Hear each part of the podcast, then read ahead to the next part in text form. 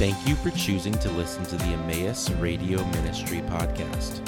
Each of these messages were given by various faculty, staff, and friends of Emmaus Bible College. To view each series as a whole, or for more information about similar Emmaus ministries, please visit concerninghim.com. That's C O N C E R N I N G H I M.com. We've been following the Apostle Paul throughout his uh, life and his missionary journeys. Most recently, we've seen him uh, imprisoned and sent to Rome, where he was awaiting an appearance before Caesar. And during the two year period of his first imprisonment in the city of Rome, Paul was able to write several letters that we still have back to some of the churches in Greece and Asia Minor. And today we are going to examine two uh, shorter letters that he wrote the letter to the Colossians and the letter to Philemon. These are part of a group of four letters that are typically called the prison epistles, uh, which are Ephesians, Philippians, Colossians, and Philemon. Now, the city of Colossae was in Asia Minor, it was inland.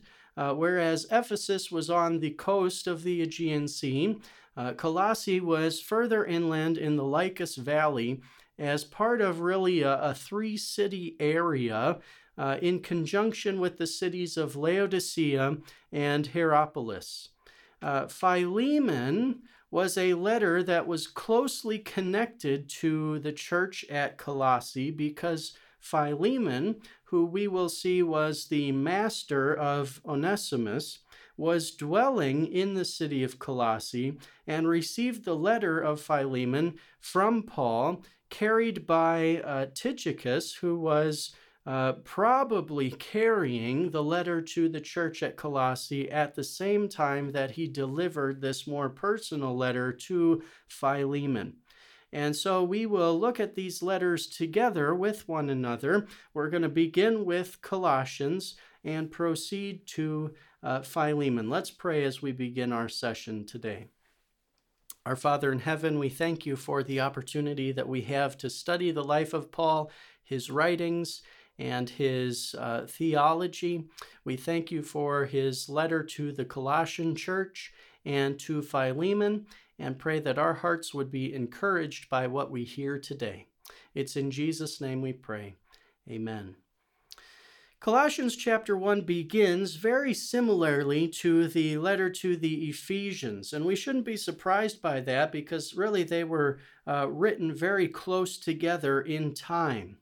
In fact, the letters are linked in many ways, although their emphasis is distinctive. If Ephesians is about the church and God's master plan accomplished in Christ, Colossians is about Christ as supreme over his creation, including and ultimately culminating in the church. So they're kind of like two sides of, of the same coin with slightly different emphases. Chapter 1 of Colossians sees Paul once again introducing himself, then telling the Colossian church what he thanked God for about them and what he was praying for them.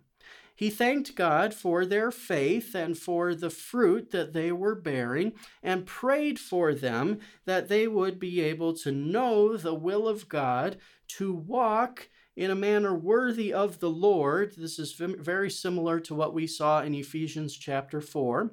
And uh, that they would be pleasing to God and bear much fruit, resulting in uh, their own joy.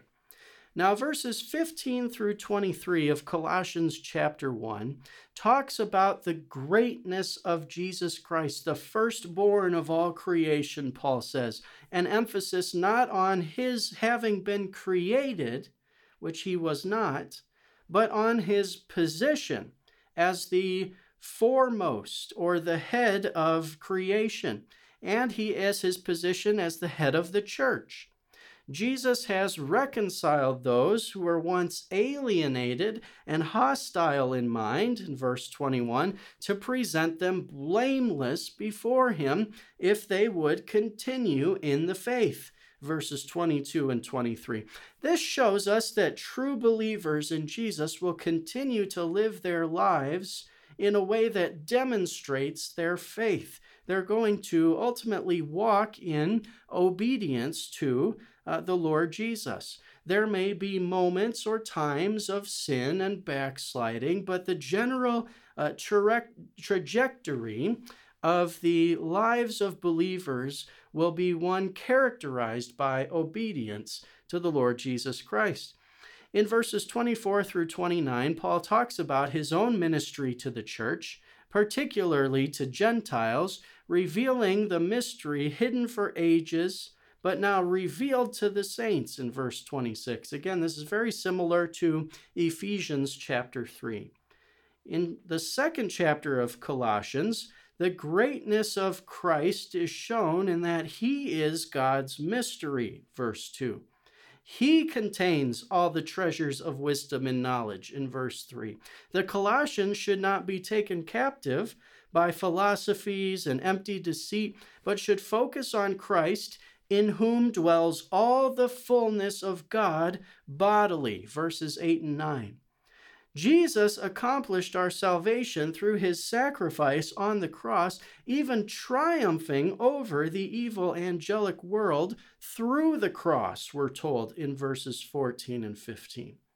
Now, Paul warns the Colossian church not to get caught up in rituals and ceremonies, probably looking at uh, Old Testament rules and regulations, but instead to hold fast to the head. This is the head of the church, to Christ in verse 19. There were many who were advocating a return to the adherence to Jewish laws, but Paul says that we died to the elemental spirits of the world, so why submit to the world's regulations any longer? These are of no help in stopping the temptation to indulge in the flesh, he says in verse 23. Even today, some Christians get caught up in Old Testament sacrifices and festivals and, and rituals and wanting to participate in those. But Paul says they are ultimately not helpful for the spiritual life of the Christian. They can do nothing to make us more like Christ. Colossians chapter 3 encourages believers to set their minds on things above and not on the things of the earth because we died with Christ and our lives are now hidden with him in chapter 3 verse 3. We should therefore put to death our old way of life uh, which are of no help to our growth in faith we should then put on or clothe ourselves with Christ likeness in verses 12 through 17, doing all things for the glory of God. Again, this is very similar to what we read in Ephesians, where uh, Paul told believers at Ephesus that they were to put off certain practices and put on other practices. In chapter 3, verses 18 through the beginning of chapter 4, Paul talks about how to act in the household of faith. Wives should submit to husbands, and husbands should love their wives. Children should obey their parents, and parents not provoke their children. Slaves should obey their masters, knowing they are ultimately working for the Lord, and masters should deal justly with their servants. This brings us into the fourth and final chapter of the letter to the Colossian church. Paul encourages believers at Colossae to pray and to be thankful in the early verses of this chapter. They should walk in wisdom and have their speech seasoned with salt in verses 5 and 6 in order to be effective in the sharing of the gospel of Christ. Ultimately, we want our words to advance the gospel of Jesus, not be a hindrance to it. In verses 7 through 18, Paul first presents Tychicus, who we talked about as the letter carrier, and Onesimus, someone we haven't previously heard about, who is, we find out a little bit later on in Philemon, the slave or former slave of Philemon, uh, a key person in the church at Colossae. And they are traveling together, returning uh, Onesimus to his master, most likely at this time. Paul gives many other greetings in verses 10 through 18 to close out the letter and asks them to remember his chains. I think that was a, a, significant way of, of Paul telling them to remember that the gospel is going to bring persecution, it's going to bring people who are opposed to it. Now I want to turn to the very short letter of uh, Philemon. This letter to Philemon was probably written at the same time as Colossians and carried with it to Colossae, to Philemon in particular, who was the master or former master of Onesimus.